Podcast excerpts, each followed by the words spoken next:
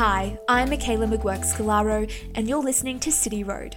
The 2023 Festival of Urbanism has provided us with some fascinating panel discussions that confront the many contested views on our cities and urban regions. In this episode, Dr. Robert Stokes, former Minister for Planning, Public Spaces and Cities, will reflect on how wicked assumptions shape contemporary cities and define their futures in front of a panel. Following Dr. Stokes, we hear the voices of Dillon Kombumerri, Principal Government Architect, Davina Rooney, the CEO of the Green Building Council of Australia, and Michelle Cramer, Future Communities Leader at GHD, as they discuss whether these assumptions can be contested and overcome. I'll let our chairperson, Professor Nicole Gurran, start us off.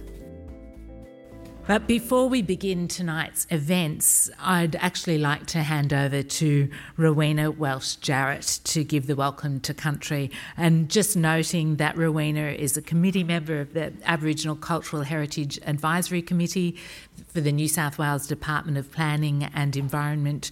She's the Director of Cultural Heritage at the Billa Group, and, and she's also Senior Heritage Officer with the Metropolitan Local Aboriginal Land Council. Thank you so much, Rowena. Thank you, Nicole, for that lovely introduction. It's always very humbling hearing how much I do. Often leaves me wondering how I also have time to raise my four children.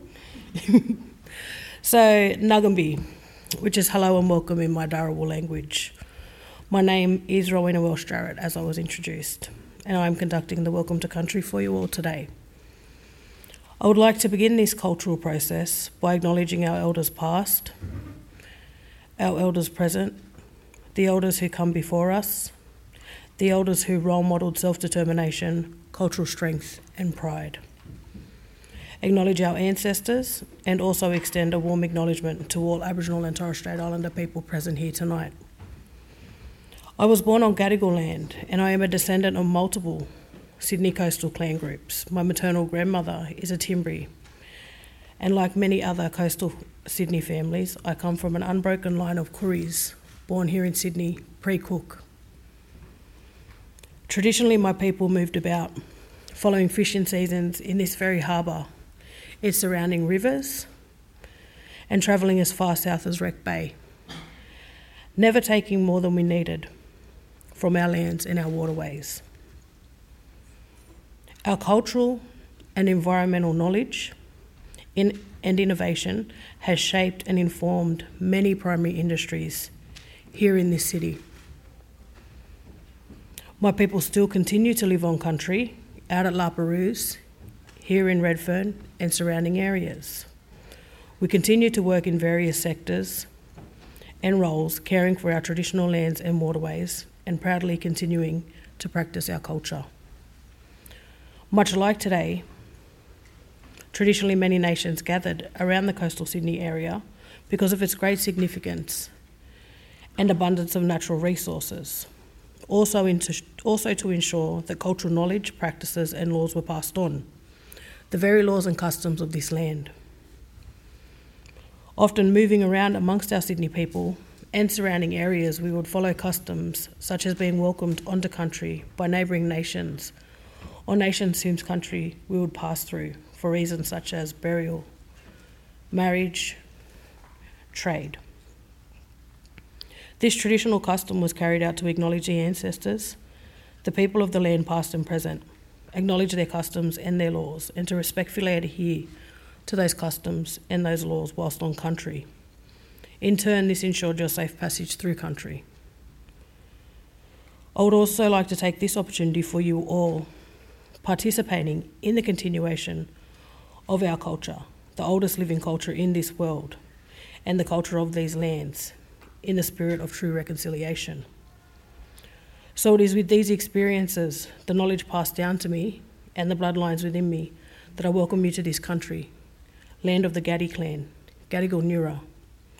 This land is, always was, and always will be Aboriginal land. Thank you and enjoy. Thank you so much, Rowena. That was a really moving welcome to country and such an important reminder and with that, I'm absolutely delighted to welcome you here this evening to this official uh, kick-off event to the Festival of Urbanism Sydney, and I say Sydney because we're now a, a national event.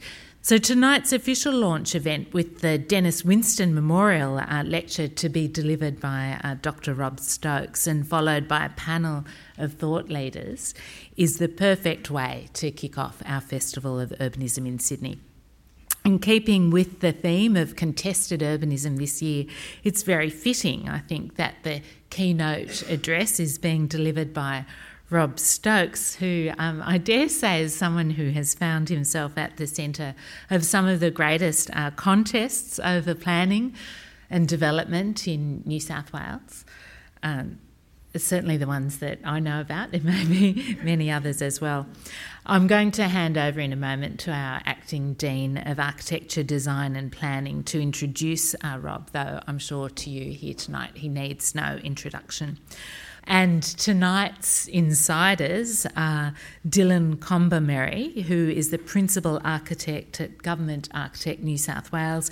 He's got over 25 years of experience in architectural practice. He's taught and lectured globally on the hidden value of Indigenous knowledge and how it can influence better outcomes for the built environment. Our second insider is, of course, Davina Rooney, who's the CEO of Green of the Green Building Council of Australia. And of course, Davina is a, a very uh, senior property professional who's had a broad range of sustainability experience from environmental projects as well as through her work for non-profit uh, boards and community development work overseas. And lastly, but certainly not least, Michelle Cramer, Future Communities Leader Australia at GHD.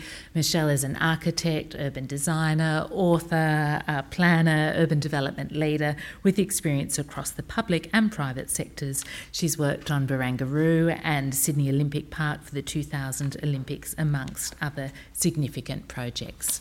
But now let me introduce, uh, uh, let me invite, I should say, Dr. Adrian Keane to introduce the Denis Winston Memorial Lecture and our keynote speaker, Rob Stokes.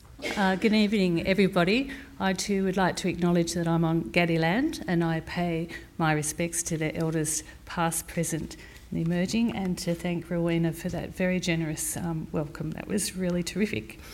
Ah, contest. Well, um, I'd like to start with saying that, you know, planning laws sometimes bring around good things. We'll start with that because in 1945, the New South Wales government brought out a whole raft of these planning laws which needed, we needed more planners.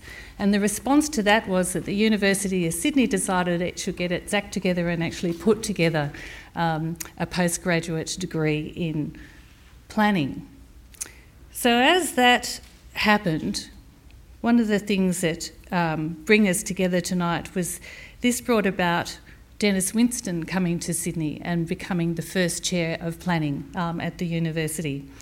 So he was born in Liverpool in 1908 and trained as an architect um, in Britain before he went to Harvard and studied city and landscape planning. So he was another person who, um, driven by um, intellect and the understanding of how broad uh, built environment learning and teaching could be. So then he worked um, as a senior planner in different roles across the UK before he came and was the foundational chair in town and country planning in 1949, and which we note that actually that was the first course of professional planning in the, in the country. Thank you, Denis.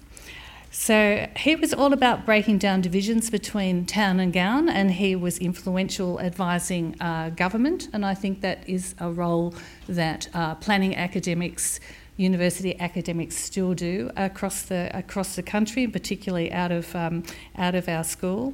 He was an advocate of good civic design and of regional decentralisation, and worked on several landmark projects, including the design of Adaminaby and Jindabyne for the Snowy Mountains Hydroelectric Authority, serving on technical advisory panel for the construction of the Sydney Opera House and even the National Capital Planning Committee for Canberra. He was a busy, influential guy. So, under his leadership, the Masters in Town and Country Planning and then a PhD qualification was introduced at the university. So, his legacy was across planning scholarship and practice in New South Wales. And that is what is being recognised by the memorial lecture. So it's particularly fitting then um, that the first of these memorial lectures is being uh, delivered by another person who's also been extremely important influence on urban and regional planning in New South Wales and who also epitomised the role of scholarly practitioner. There should be more of them, I think, that made Professor Winston so influential. Rob Stokes is an urbanist and recognised thought leader on sustainable urban development. He's a member of the federal government's Urban Policy Forum and chair of Faith Housing.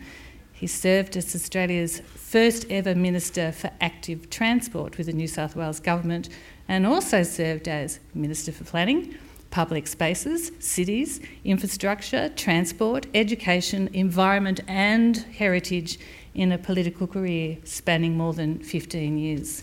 So I would like all of you to join me to invite Rob to the lectern. Thank you very much. Thank you for that very uh, gracious uh, welcome. I want to start my comments this evening too with some acknowledgements. Uh, the first and most important is to acknowledge the traditional custodians of the land on which we meet, the Gadigal people of the Eora Nation, to pay my respects to elders past, present, and emerging, and to extend those respects to Aboriginal people who are here with us. Secondly, I wanted to acknowledge Professor Gurran uh, for the work she and her team have done uh, in explaining planning to the public uh, demystifying the practice of planning, and also supporting uh, the, the, the idea that planning is all about increasing capacity for people to design the future for the cities that they would like to see. So, the democratic aspects of planning. So, I wanted to acknowledge Nicole and her team uh, and the entire faculty for the hard work that they've put into this festival, uh, but also into planning education more broadly. Uh, thirdly, I wanted to thank those who had provided some direct inspiration into what uh, I have to say this evening. Uh, uh, that's Sarah Stace, Mark Lane, Katie Stevenson, and Estelle Gretsch. Thank you all. Uh, you're actually much cleverer than me, and it's your assumptions upon which this, this speech is based. Exactly 50 years ago, Denis Winston chose an auspicious year to retire. 1973 was a window into a world transforming a year of conclusions and a year of commencements. As Denis bid farewell to his professional life, the Sydney Opera House opened to the public. An architectural marvel, its shimmering sails became a symbol of hope and artistry, embodying the spirit of new beginnings. But as the grandeur of the Opera House captivated many, the US concluded its prolonged military intervention in Vietnam. The images of returning soldiers were a powerful reminder of the costs of conflict, marking an end to a chapter that had deeply divided society. In Europe, a significant beginning was taking shape. The UK, in its quest for economic prosperity and shared identity, joined the European Economic Community, as it then was, seeding debates and decisions that would echo for decades. The same year, the conclusion of the Bretton Woods Consensus, which had steered global currency relations for almost three decades, signalled a shifting economic paradigm. The gold standard was abandoned, ushering in an era of floating exchange rates and changing economic dynamics. OPEC's oil embargo sent global economies into a tailspin. Fuel shortages, soaring prices, and serpentine queues at petrol stations symbolised the West's susceptibility to geopolitical tensions in the Middle East. Yet economic vulnerability and urban decay breathed life into urban expressions, with the rhythms and beats of hip hop emerging from the heart of New York in August 1973. For Denis, his retirement was more than just a personal transition. It was an opportunity to witness the world at a crossroads, with events from 1973 shaping global trajectories for years to come.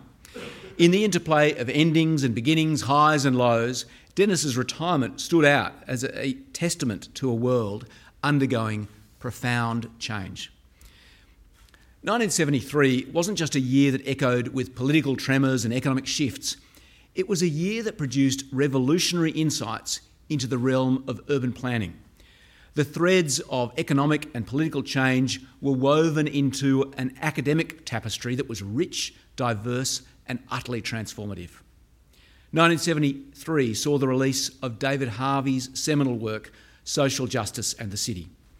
Reflecting on the contemporary crises in capitalism, Harvey observed the conventional paradigms of urban planning as superficial, overlooking the intricate economic forces that sculpt the contours of our cities.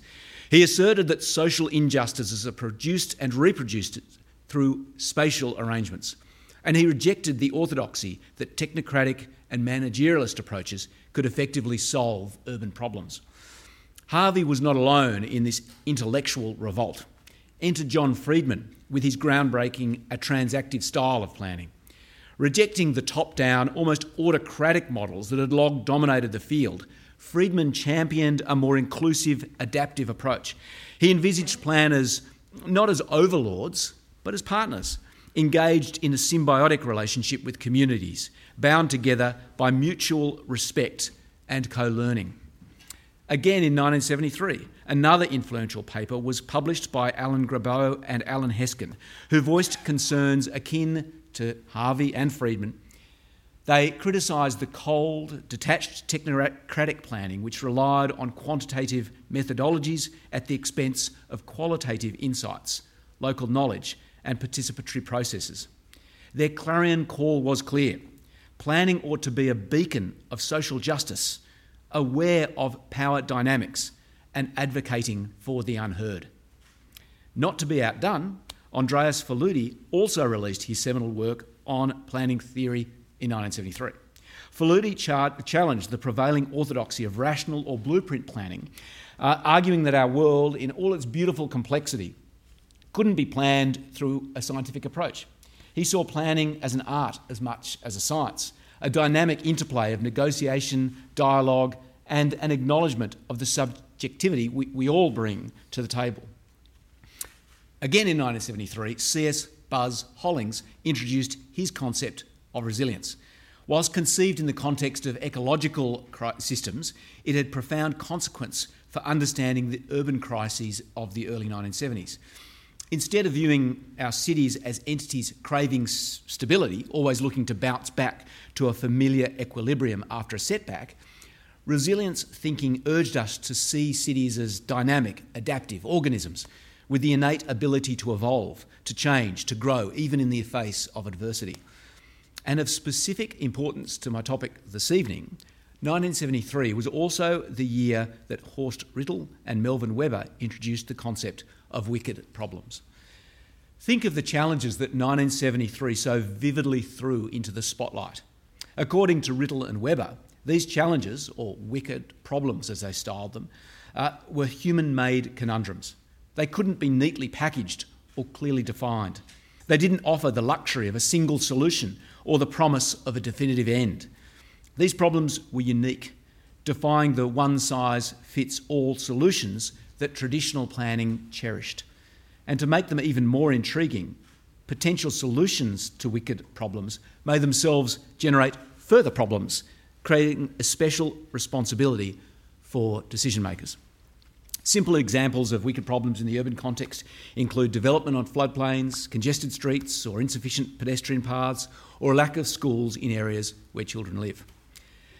Taken collectively, the planning literature from 1973 displays a dramatic, almost revolutionary transition from rational or synoptic planning towards communicative and deliberative planning.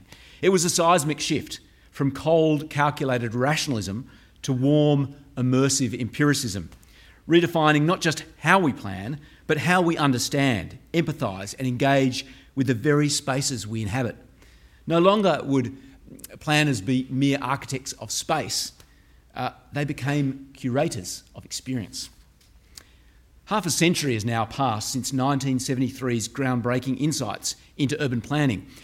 Yet our cities still grapple with the challenges of the past and new wicked problems arising from recent policies. As Hegel aptly stated, the only thing we learn from history is that we learn nothing from history. Why, despite recognising and understanding these complex issues, do we continue to create them? Why hasn't our past learning prevented future mistakes?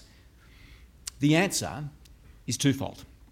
First, Rittel and Webber's work identified the nature of wicked problems, but didn't investigate the assumptions which informed the decisions that created the problems in the first place.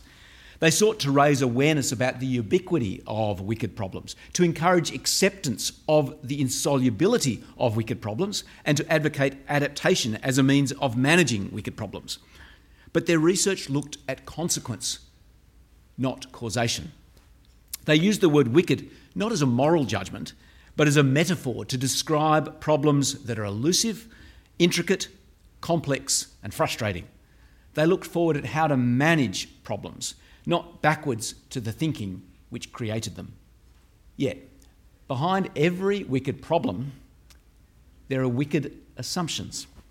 And it's not possible to label an assumption as wicked without some sense of moral judgment.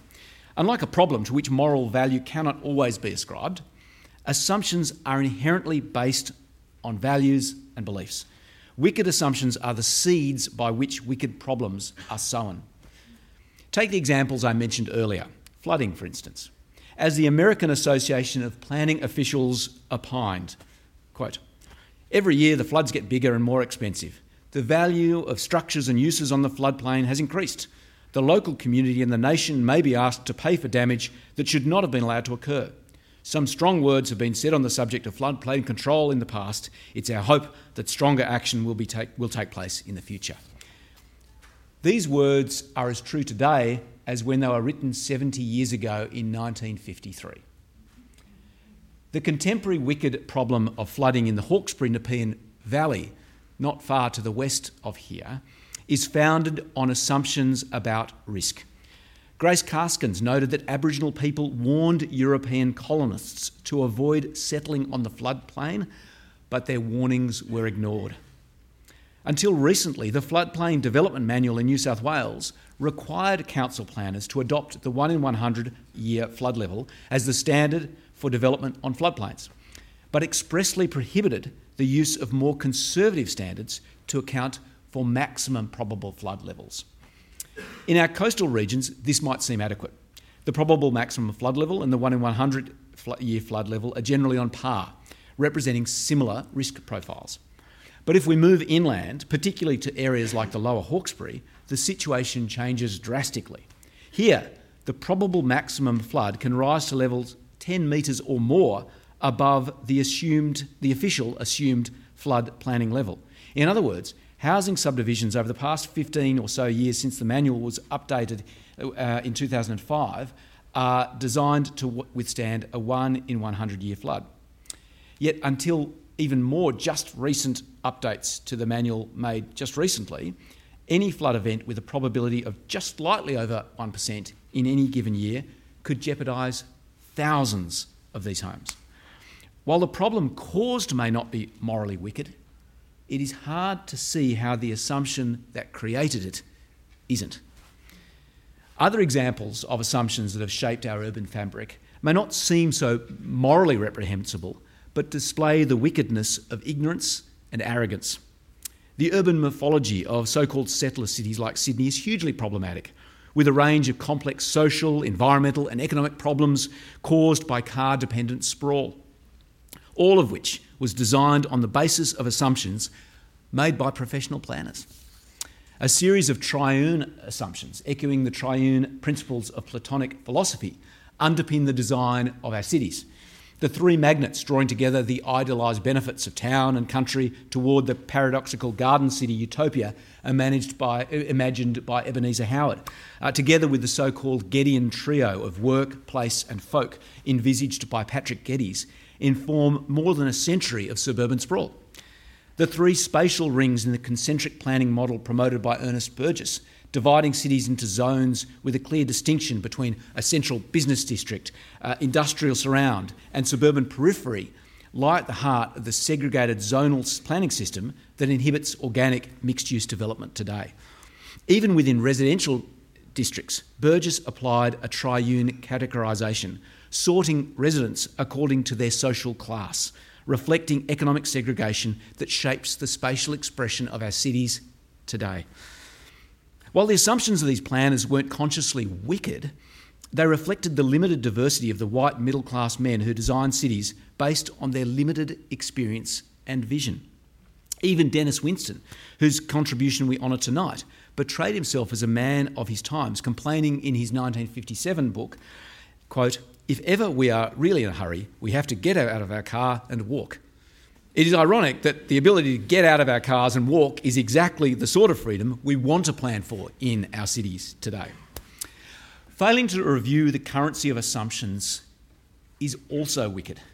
Sydney's littered with underutilised or even useless public open spaces such as suburban allotments allocated as pocket parks, uh, irregular shaped offcuts from subdivisions, or land surrounding drainage swales. Well, some of these spaces have been rediscovered as cherished community gardens or, or uh, places of quiet sanctuary. Many more are better characterised as handy places to store sh- shopping trolleys or burned out vehicles. Yet all of these parks were planned. The general open space standard, often applied by Australian local government, is based on assumptions, standards, and hierarchies designed 100 years ago. For example, the Universal Open Space Standard adopted from the United Kingdom was based on the assumption in 1928 that for every 1,000 people, 500 people were below the age of 40. Of these, it was assumed anyone over the age of 40 clearly didn't need open space. Of these, it was assumed that 150 would either not want to play sport or use a public space or would be unable to do so because of infirmity. A further 150 would use school facilities, and the remaining 200 people in every thousand would need to be catered for. A further assumption that shapes our existing parks and playgrounds that we drive past or walk past or ride past every day is that, according to an Australian planning text from the 1950s, quote, a fully developed playground should provide for the segregation of the children according to age groups, and except for the youngest, there should be sex segregation as well. So when you're passing a forlorn, dusty park and wondering why it is there, the answer is rooted in assumptions made decades ago and continents away, a relic of bygone thinking. I recall early in my tenure as Planning Minister having the opportunity to interview Henry Wardlaw, an eminent Australian planner in the 60s and 70s. As he extolled the virtues of blueprint planning, I asked him to explain why arterial roads were so clogged with traffic. Surely they'd got their traffic projections wrong. No, he replied with confected umbrage. Our projections were right. It was our assumptions that were wrong. the roads perform exactly as we projected on the basis of traffic modelling from the 1960s. The only problem was we assumed women would be raising children at home, not using the roads to commute to work. We planned perfectly, but we assumed about half of the traffic volume that actually transpired. Uh, so there you have it. Even the best laid plans, if based on outdated or misguided assumptions, can generate wicked problems. It's a call for us not just to plan, but to continuously re evaluate the very foundations upon which we base our plans, to ensure that our cities and spaces remain vibrant, functional, and reflective of our current societal values and realities. The second reason why we continue to create wicked problems is based on a fundamental disconnect between planning and economics. And this is where I might get myself in trouble. While 1973 saw a stark shift in the social science of urban planning from rigid rational models to adaptive empirical ones, the related discipline of economics was treading a starkly different path. Rather than embracing the experiential, economics became more rooted in theoretical abstraction. As rational models in planning were abandoned, in economics, they were embraced. There were malcontents. 1973, again, saw E.F. Schumacher publish Small is Beautiful Economics as if people actually mattered. But such contrarian views were overshadowed by the dominant ideology of economic rationalism, primarily championed by the influential Chicago School. Suddenly, economists and planners whose worldviews had coalesced around technocratic assumptions and rational models were no longer speaking the same language. Planners began asking people what they wanted, while economists continued to assume what people wanted. Technocratic planners turned to communicative and collaborative practice, whilst technocratic economists defended their rational theoretical models more vociferously than ever. This schism was never more evident than in the arena of urban infrastructure projects. Economists, armed with theoretical models from the likes of Mirrlees, Hicks, and Kaldor introduced project evaluation frameworks laden with intricate assumptions.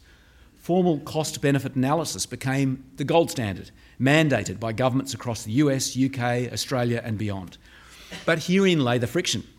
The evolving people centric approach of planners often clashed with the theoretical, assumption laden methodology of economists. At the same time as cost benefit analysis was emerging as an objective, quantifiable economic tool to inform policy decisions by economists, planning laws were mandating empirical processes like public participation and social impact assessment. A clash of culture was inevitable, something I experienced firsthand. Executive government makes decisions through the central committees of cabinet, uh, the most powerful of which is the Expenditure Review Committee, or ERC. The ERC makes investment decisions about major urban infrastructure proposals, most of which are large transport, uh, large-scale transport projects.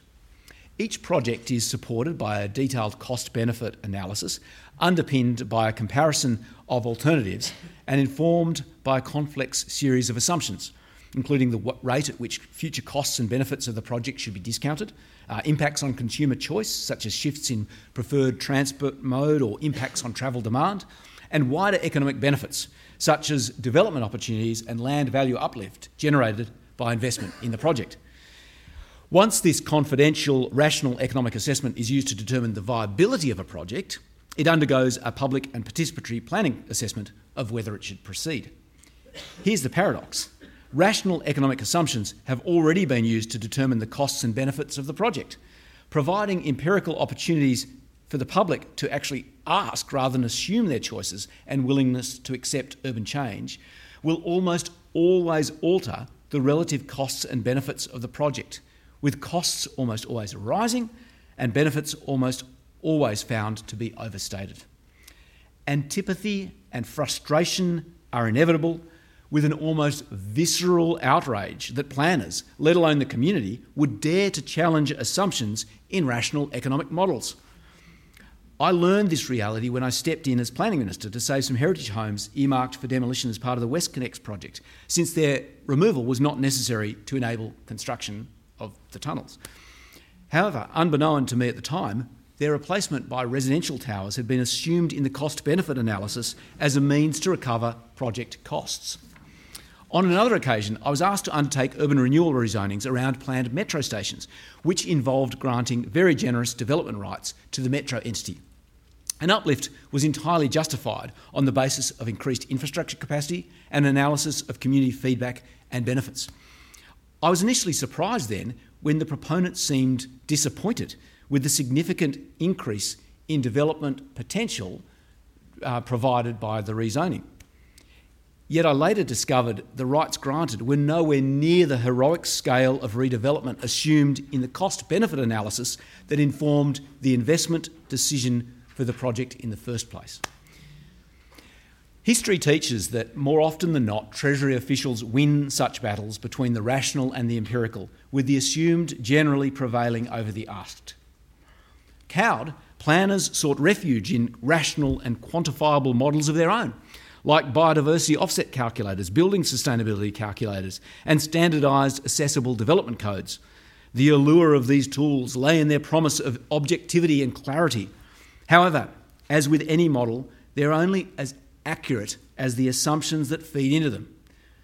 Put garbage in, and garbage comes out. Feed in unjust or biased assumptions, and the models will generate unjust or biased outcomes. Ironically, using rational scientific models like codes and calculators has not ingratiated planners with economists. Instead, the discrepancies in results from these assumption based tools have deepened economists' reservations about the efficacy of the planning profession altogether. In conclusion, we can only help our cities to escape the consequences of future wicked problems if they're not caused in the first place. To do so, we must constantly challenge and criticise the assumptions that underpin the models we use to help guide the decisions we take. The dawn of artificial intelligence magnifies this imperative. As we delegate more decision making to machines, the foundation upon which these machines operate, their guiding assumptions, become paramount. Diversity is our safeguard against the pitfalls of wicked assumptions. Varied perspectives ensure that we don't fall into the trap of echo chambers, reinforcing our preconceived notions, which all of us have. To avoid wicked assumptions, we need humility, to recognise that all of our assumptions are based on fallibility and frailty, and that making assumptions or relying on existing assumptions does not absolve us of the duty to exercise discretion where an assumption left unchallenged will generate a wicked consequence. To this end, assumptions must not be allowed to atrophy into accepted wisdom. Urban myths are not just rooted in the folklore of cities. There are real urban myths too. Those assumptions, although false, which inform decisions which devalue the experience of urban life for generations. Maybe unchallenged assumptions drive faster decisions, but not necessarily better ones. As Denis Winston put it, our ways of government are being compared to more rigorous ways of getting things done. Other countries are undoubtedly getting things done more quickly, but we still think our ways are best because we retain a greater degree of social, economic, and political freedom. But the greater the freedom, the greater the responsibility. We reap what we sow. To prevent more wicked problems from emerging, we must weed out the wicked assumptions upon which these problems germinate. It's our shared responsibility to identify the wicked assumptions that distort equity and justice in our city and call them out. Wow, that was a very, very bracing uh, lecture. I actually didn't want it to end, to be perfectly honest with you, and there is so much there for us to talk about.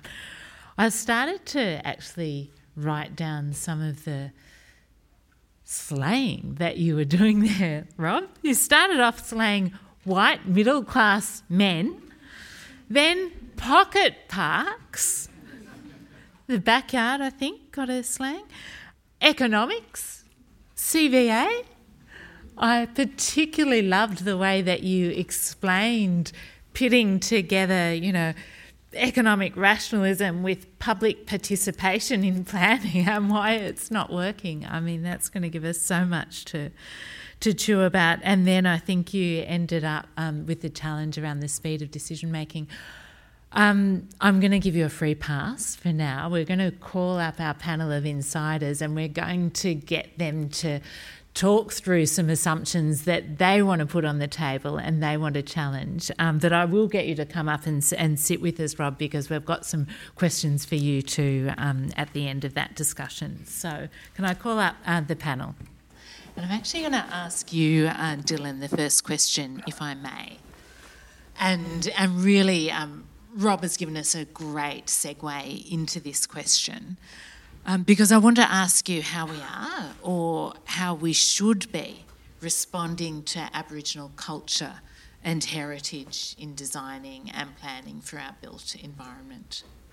Um, look, I've been obviously living this space for a very long time and uh, within my career um, for a number of years. Um, you know, I think what I can share with you um, is that we need to be better guided by Aboriginal community um, rather than taking the standard approach of, you know, the consultation or the engagement process, which is very transactional.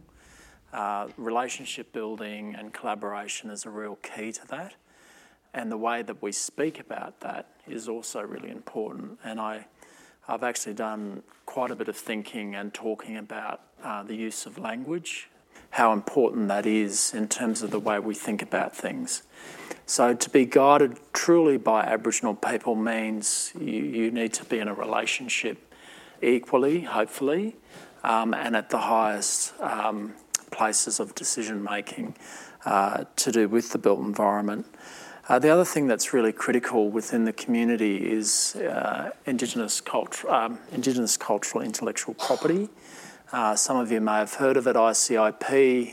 it's within international law that we protect those property rights.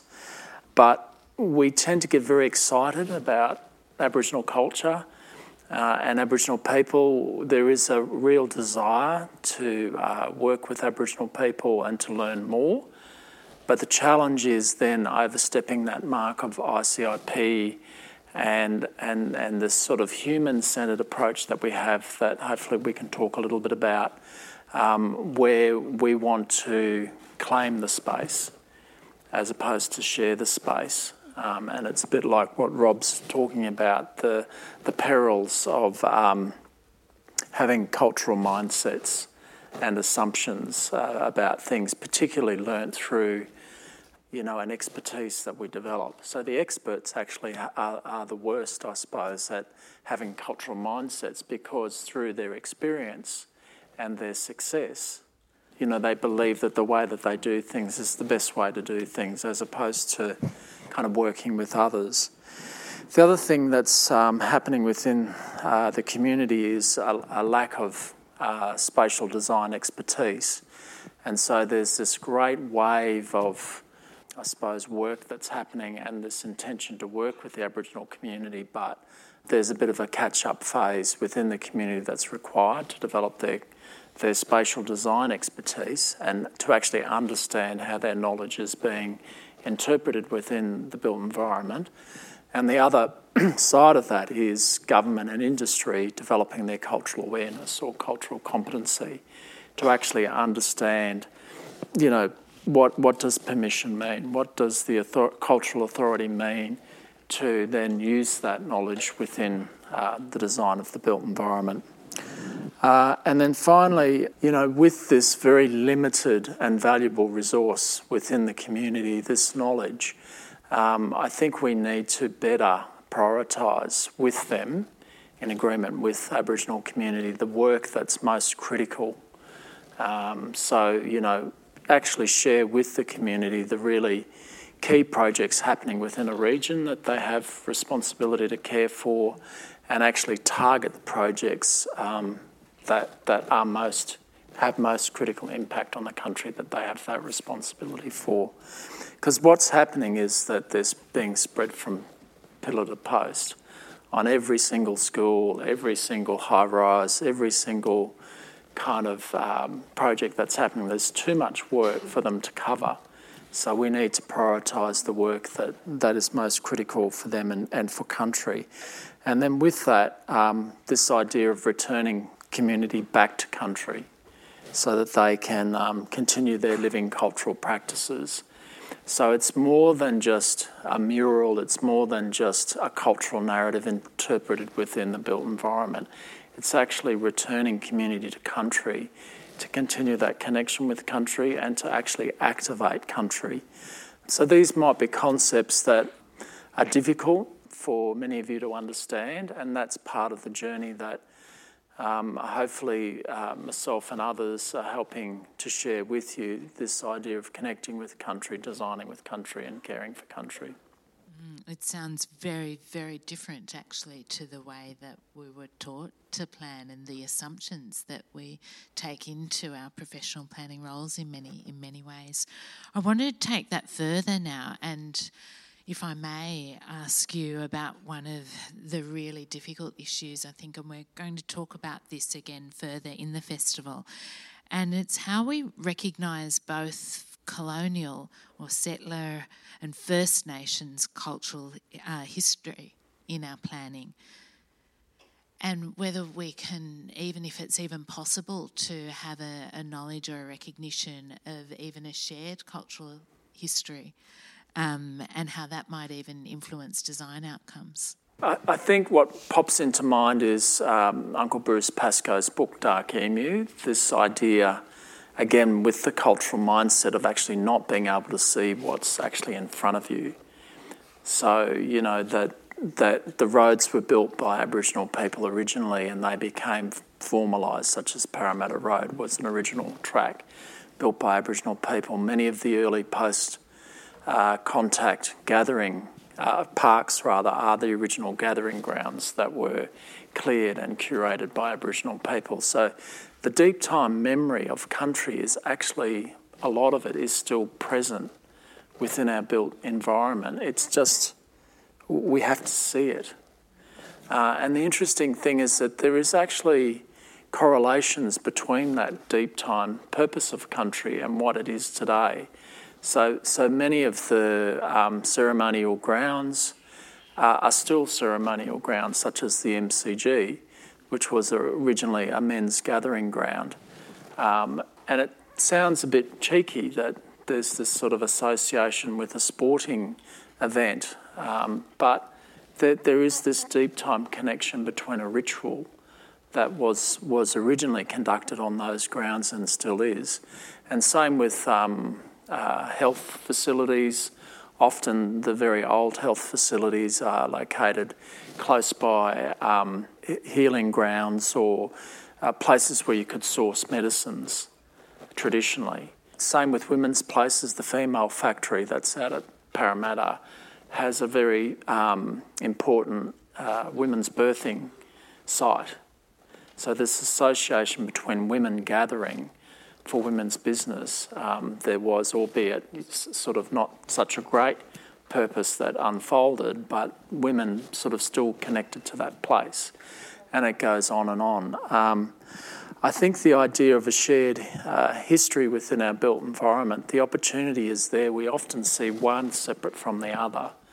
There's this idea that we celebrate very well our colonial history, less so uh, Aboriginal history, but we think of them as separate. And they are distinct. But post contact is a shared history, one affecting the other. And an example of it is um, there, was a precinct that was planned in Western Sydney um, that had a scar tree or a series of scar trees actually close by a creek. And um, the arborist, the white arborist who um, uh, did the study on the scar tree actually only identified one of four.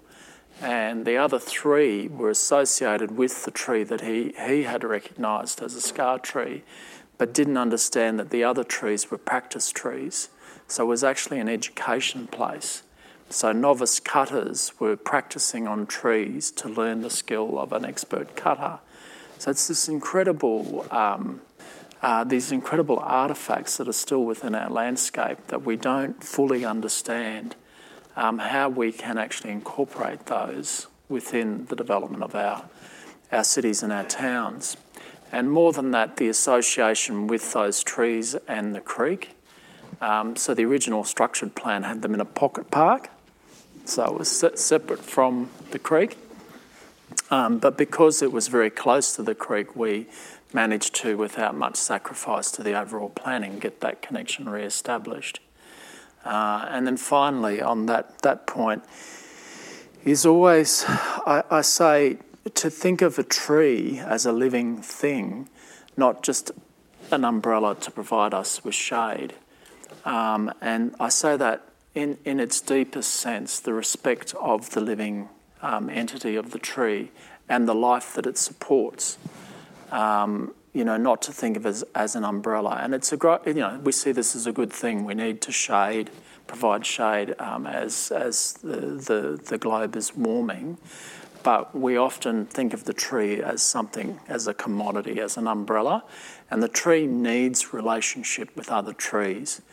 And so, again, many of you in the room may know that trees actually communicate with one another and they support one another through through the root system. And, and the trees can identify its family of trees. I mean, it's quite remarkable. So the science tells us this, but culturally, certainly within Aboriginal community, we knew that this was what existed. So there are those spatial dimensions, I think, between sharing that cultural knowledge with the knowledge that we have in mainstream society. And I think we can get these. Often they're quite subtle shifts, but they can be quite have dramatic outcomes. Wow, I mean, that's so profound. And when we listen to you talk, even just about the deep histories around the places that I think it's fair to say, well, certainly I probably would have looked at those places actually seeing none of that. So my own assumptions, you know, as a as a settler white planner, that you know the place had a very shallow history, you know, needs to be um, needs to be challenged and and and people like me need to be deeply educated. And so on that on on that subject of of education and actually challenging our assumptions and moving to a better process, can you talk about what a real um, country centred planning process might look like? Mm. I mean, one of my favourite examples is that, like, when I was taught here at University of Sydney with an architecture, the site analysis is probably the first thing that you learn. Um, you know, it's often based on maps and surveys, and it's quite a static process actually. Even though you might visit the site, it's actually using your eye. And the word site, S I T E, is actually linked to sight, seeing, and sitting. So it only uses really at its at its core the one sense of seeing. So what what I then encourage people uh, to do with the site analysis, if you take the site as I've just described it, the analysis is actually unpacking a complex problem into smaller bits and I've, we, we, were taught this too to delaminate the complex problem into the layers. And I think the problem that, that occurs there, it's, it's, it sometimes doesn't get kind of relaminated in the way that, that it once was as a whole thing. And that's not difficult from an Aboriginal worldview to see the complex problem as a whole. Um, so, those two things, the site and the analysis, put together, I think is very limiting. Whereas walking country, um, some of you may have heard of that term, walking is fundamentally how humans learn. So within the brain, um, the back of the brain and the vestibular system work together to triangulate spatial information that we learn from. And the brain sends that content to the front of the brain where problem solving occurs and we and kick, it then fires up memory retention. So Aboriginal people have known this for time immemorial. So the walking country and the singing country and the great journeys that we still undertake is this process of teaching uh, younger people, you know, about their country and the relationships with country, but also reinforces the knowledge, this vast knowledge that's held uh, within the singular brain, but also within the collective community. So, walking country, you know, uh, connects with all of the senses: listening, smelling, touching, um, sort of almost sixth sensing, uh, as well as the seeing, and this idea that fundamentally humans learn learn by by walking. That's something for us to take on board. Um, planning students um, of tomorrow, your education is going to start to look different. I'm going to tear myself away from this line of conversation, um, but we will be bringing Dillon back into the um, conversation in a moment. I'm going to shift over to you, Davina, and no one is safe in tonight's uh, conversation. Well, we're all safe, but none of our assumptions are safe, and none of our sort of comfortable practices are safe. And so, I'm going to uh, ask you, as the representative of the of the um, built environment industry, how that industry needs to change to bring about more sustainable places and practices. Well, I think we've heard here tonight about wicked assumptions, and, and let's look at a couple of them. In you know, we've got climate change, we've got, you know, biodiversity crisis, we've got an affordability crisis. That, that, that's quite a trifecta of wicked assumptions. So I'm pretty willing to say almost everything's up for grabs. And I think one of the reasons we have to acknowledge this at the moment is, you know, we often go through, to Rob's point, really long processes and it's got every buzzword that you could possibly think of sustainable, cultural, this, that. And then somehow or other, the outcome doesn't meet the heartbeat of the community. And so I think we've got to start redesigning things to meet and match what the heartbeat of that community wants. And what, what, what do they want? They want, you know, things that are set up with, that are livable, They would like things that are healthier for themselves, their family, the planet. And, you know, to Dillon's point, we've actually got quite a lot of science that underpins these things. You know, if we're look, talking about a net zero future, we're talking about highly efficient buildings powered by renewables that are fossil fuel free. None of this is a revelation. We've actually got the technology to do it. And you know, we have to shift from a paradigm where we do one or two of these and we give them gorgeous awards to doing them everywhere all the time. Mm. You know, mm. otherwise, you know, my, my daughter was sent home from school today in the heat and sort of said to me, Why is it this hot in spring? Why is it this hot in the first week of spring? I think we fundamentally have to look at a, a very new paradigm and we need to basically, everything's got to be up for grabs and we've got to bring the community's heartbeat right to the centre of this.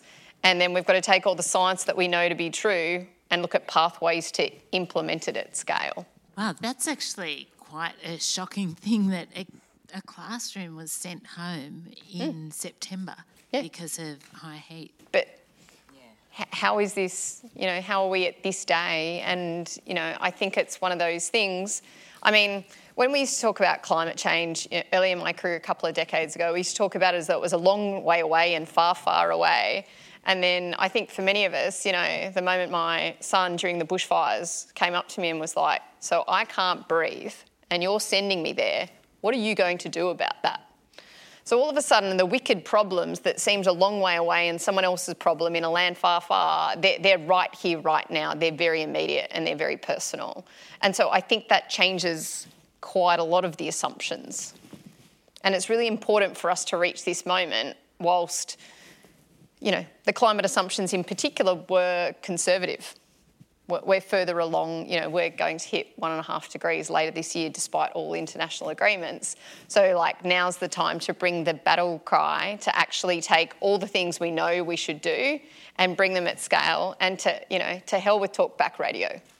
You know, we can't, we can, you know, we, we can't run years of public conversation run by the best context and we have one shock jock who doesn't like it. And all of a sudden, we're willing to give up the festival of ideas. You know, I think we have to be braver than that because the assumptions of what was at stake have changed. I mean, on that, when I was at planning school, I actually didn't learn about ESD, for instance. Mm. Um, you know, that's how how much re-education we actually have to do across the profession. But one of the assumptions that I don't think I'm ready to let go of yet is actually that we bring about good change, better change through regulation. And as someone from industry, I want to ask you about that, um, Davina, because you know certainly that is one of the, the, the contests that we will often fight is over uh, regulation and particularly, I mean, look, can we just for a moment recognise the the grey roof scandal that was a couple of years ago when, mm. when you know our former minister for planning and every other you know urban portfolio that um, that you can imagine tried to regulate against grey roofs and it didn't go very far. But to the broader point, Davina, what would you say? You know, is it a matter that we can get more sustainable places and practices through regulation? So, so this, this question of what does industry do, what does government do? Like, I think we have to look at the role of some of leading industry. There's a real opportunity to use voluntary practice and lift industry up and make space for sensible regulation underneath it. If someone hasn't done it, if someone hasn't delivered it at scale, um, you know, I, was discussing the trajectories uh, for buildings, what the built environment could look like, and I was actually able to say to the team who are writing these trajectories for Australia, would you like to come to a building that we did a couple of years ago that has all of these principles in it? And embedded.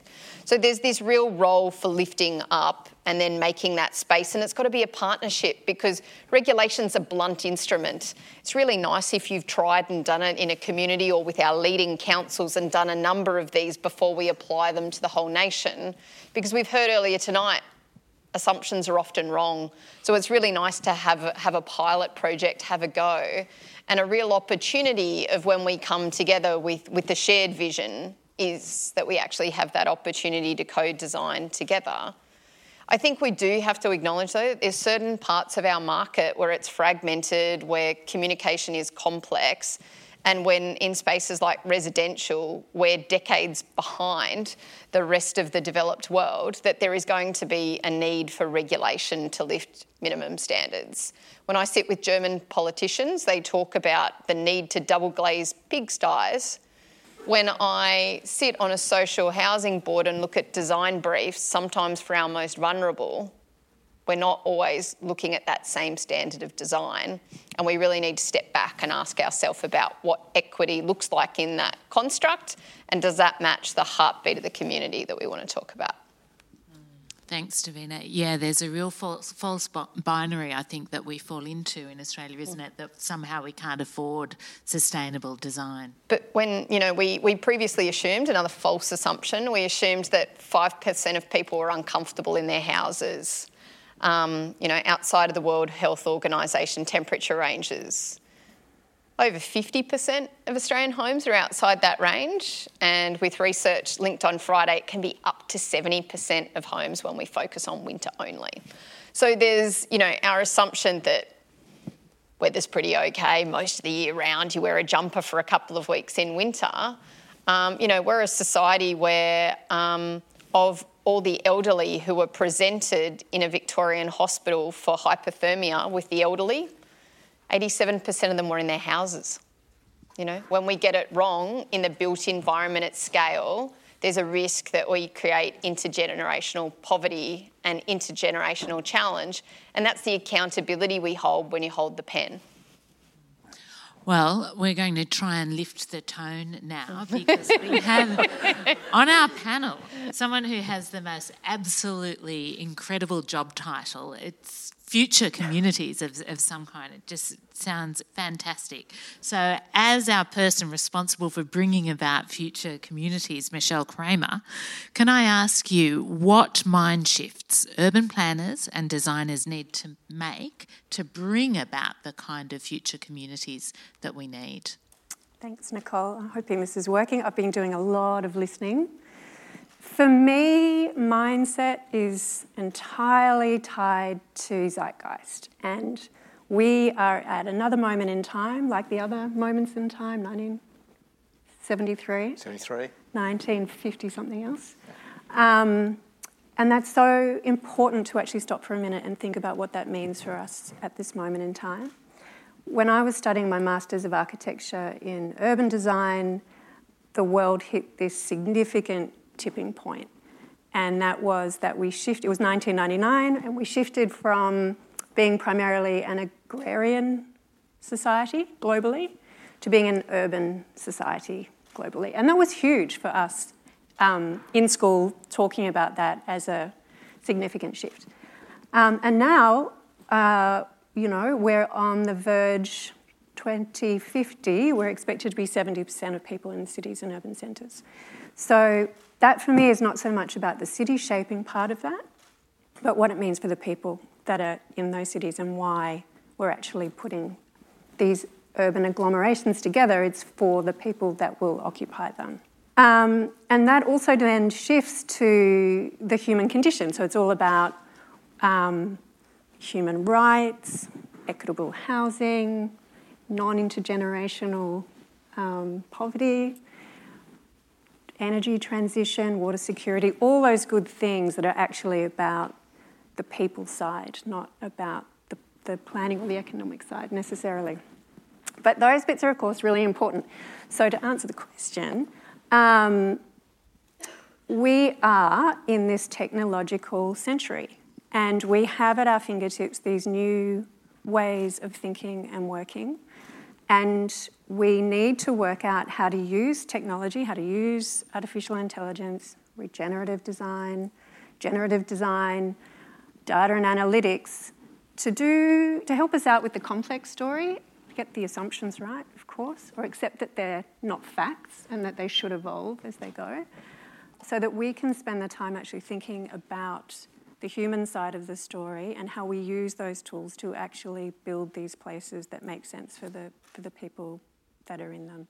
That's it's very exciting always when you hear an architect an urban designer say, "No, let's put down our pencils and talk about about people." Look, I do have one last question for Michelle, and then we're going to go to audience questions. But this is something that really intrigues me, and it's based on Michelle's um, one of the many hats that Michelle um, wears in relation to the work. I'm aware that you do some work with, I, I believe it's UNICEF and, and, young people.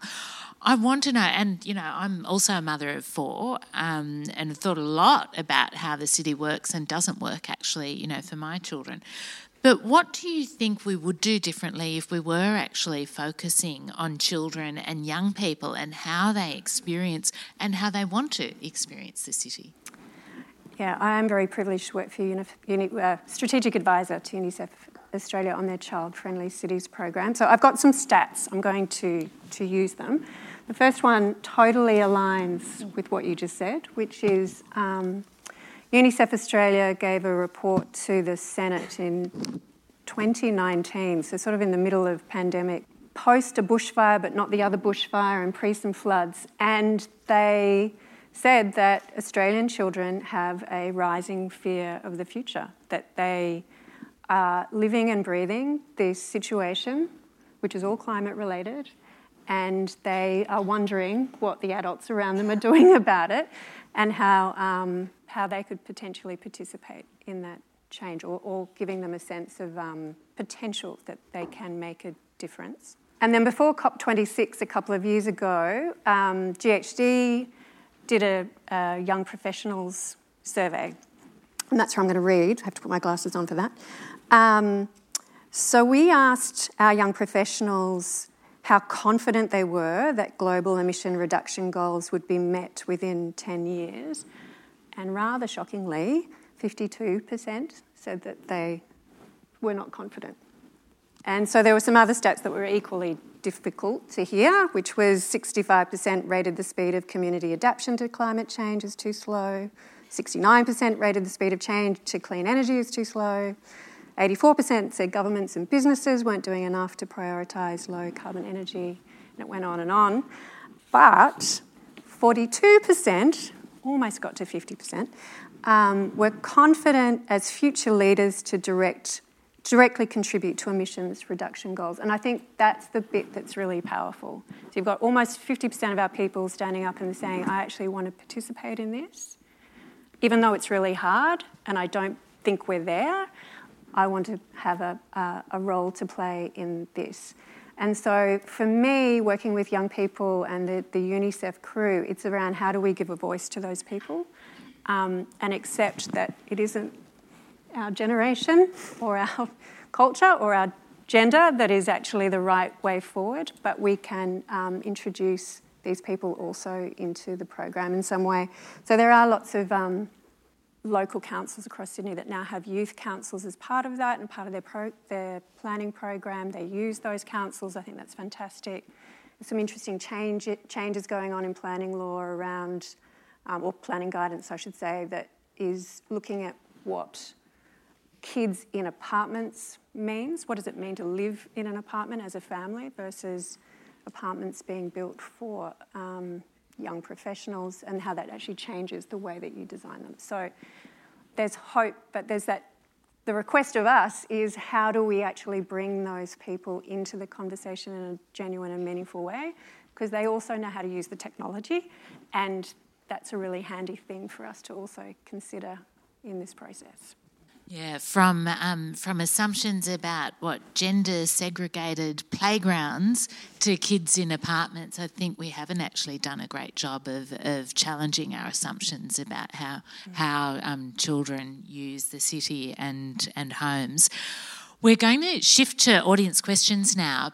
Um, Rob, I'm going to ask you this question. It was a late question. It came in. It's without notice, um, and it's quick. But I think it's hard. Right. What was the most wicked problem you faced oh, um, oh, oh. during your um, time? Oh, um, I wasn't really a wicked problem. I was a wicked applicant. Um, uh, it was probably the bloody Star Casino. Um, that was um, that was the really hard one for me. Um, I'll get sued now. Do won't go on.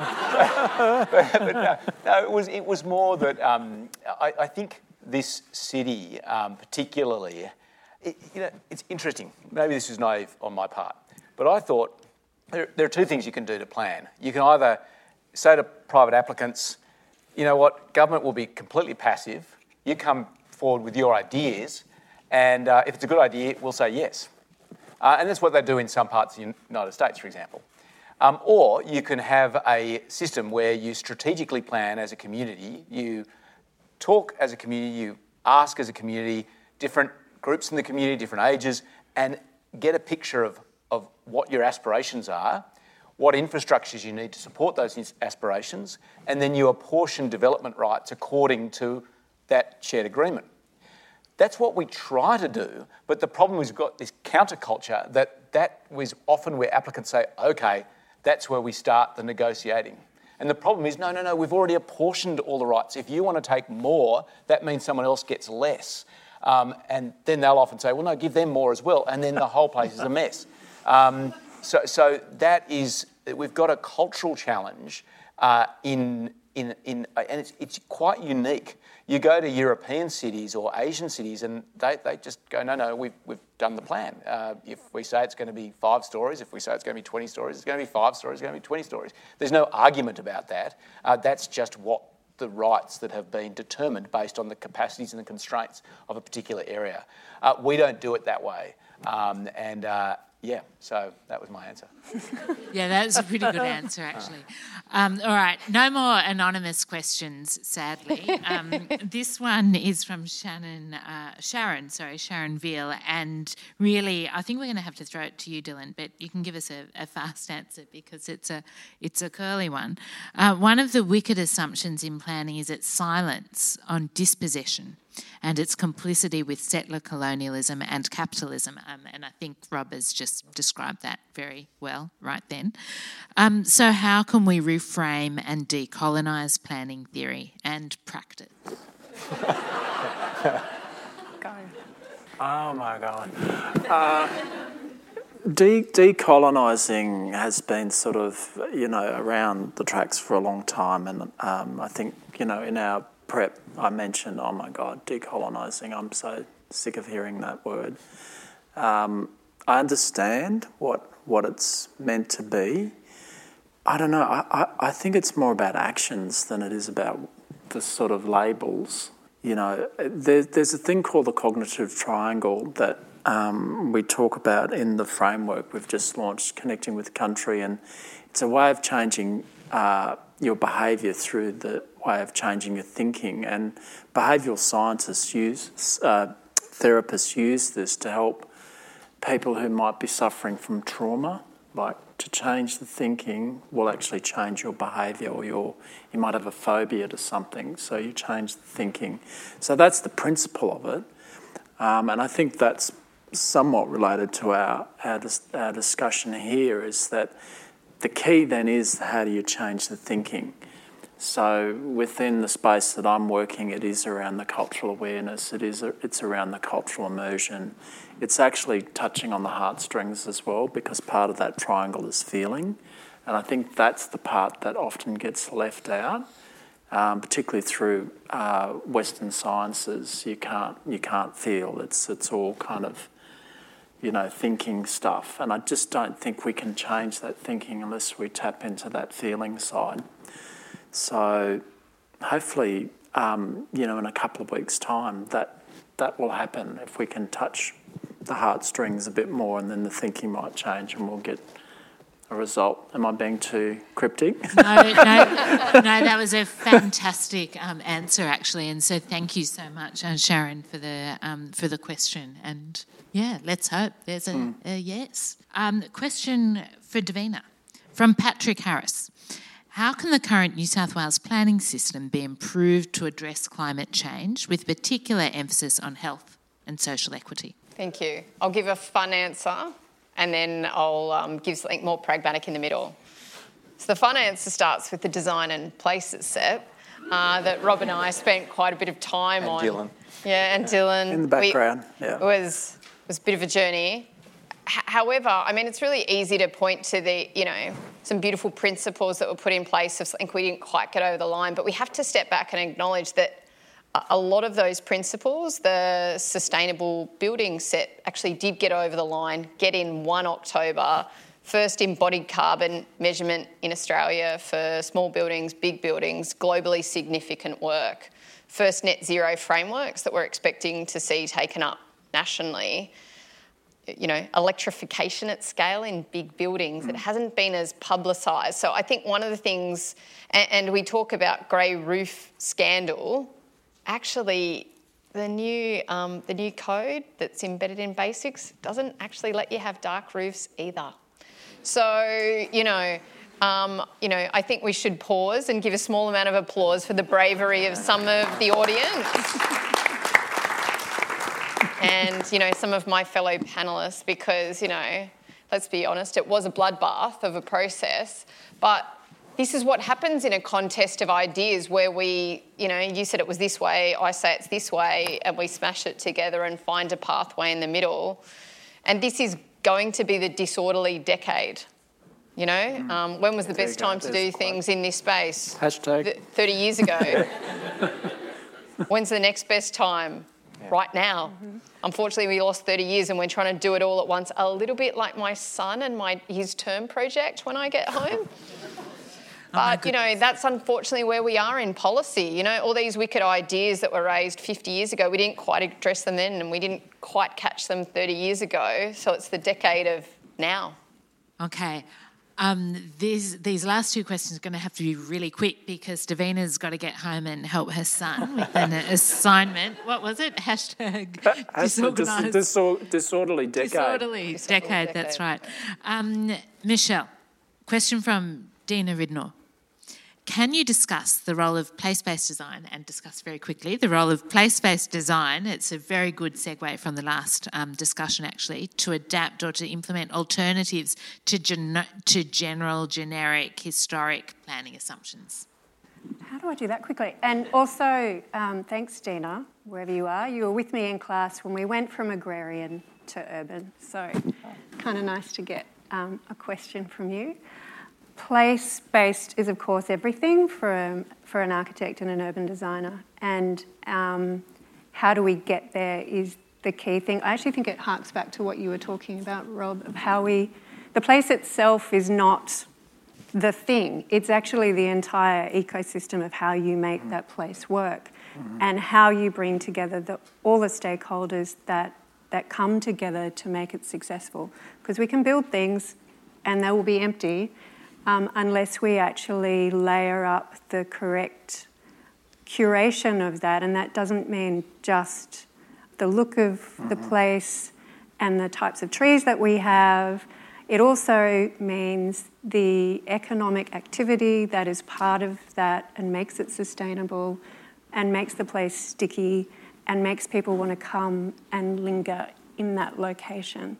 So I think the answer to place based is actually to go beyond place and actually collect all those different pieces that make up the real puzzle um, to make sure that we get these places as sticky and attractive that people want to be in. So much to talk about there. Um, last, uh, second last question. This is from John Engler, um, and it's for you, Rob. Do we have too many people living in too few cities? Ah, thanks, John. Um, uh, well, yes, but there's nothing we can do about it um, because more and more people are going to want to come into the bigger cities. That's just the reality. So we're going to have to figure out how to make it all work. And the beauty is, that is, in one sense, the wonderful challenge of design. Um, you give a designer no problem and they come up with really boring solutions. You give them something impossible to deal with, and that's where you get really creative, inventive, wonderful outcomes. So we're going to end up with mega cities because everyone wants to live next to each other. Um, and uh, where, you know, ideally, yes, it might be, in one sense, from a sustainability perspective, it might be better to have all the, the systems uh, concentrated rather than spread out. Mm-hmm. Um, but uh, uh whether it's a good thing or not, it's going to happen. So. All right. Okay. So this is the last question. It's for all of you. So it's going to be really fast because we're um, we're at time. The question was submitted by Donald Proctor and is a very good one. Um, I'm going to start actually with Davina and we'll run through to Dillon. What will be the next greatest false assumption or myth? I'm going to go with an oldie but a goodie. Uh, cost, not value. I'm going to get myself in trouble again. Um, uh, and I, And everyone's loving it. no, no, no. Where they're going to doubt my my, um, my membership with the, uh, my membership of the Liberal Party might now get rejected, but I think it might be private property. Um, I, I think it might be conceptions of um, this idea, this notion that we have. If there's we've separated a bit of land and it's on a piece of paper somewhere that's got a you know, a lot and a deposited plan number, and somehow that means that in 65,712 years it'll still be the same lot and DP number. It's just a fiction, it's an assumption. It's been productive up until this point. I think it's starting to be less productive than it used to be, and I think those notions of how we assume that real property is owned, uh, I think they're going to come under, increase, under increasing question. Well, that's definitely something to talk about. Um, Michelle. I think we need to think about things that we think are permanent, but really are not permanent at all. And the best example I can give of that is, um, and stealing a little bit from Bruce Mau, the futurist, we just accept that waste is a thing that we deal with. Imagine if we just didn't accept that waste existed, and how would we change the way that we approached how we were designing and building our cities? Transformational. Great, thank you. And Dillon? I might uh, come full circle back to Bruce Pascoe's book, Dark Emu. Uh, the assumption there is that we can't see what's in front of us. I think we can. Well, that is a really wonderful note to, to end on. But look, can I thank our amazing keynote speaker, um, Dr. Rob Stokes? That was an extraordinary address. And our absolutely fantastic um, panel. I mean, we've been absolutely privileged tonight. Thank you so much. Thanks for listening to this podcast series from the Festival of Urbanism. Make sure you check out all the panel discussions at cityroadpod.org. See you next time.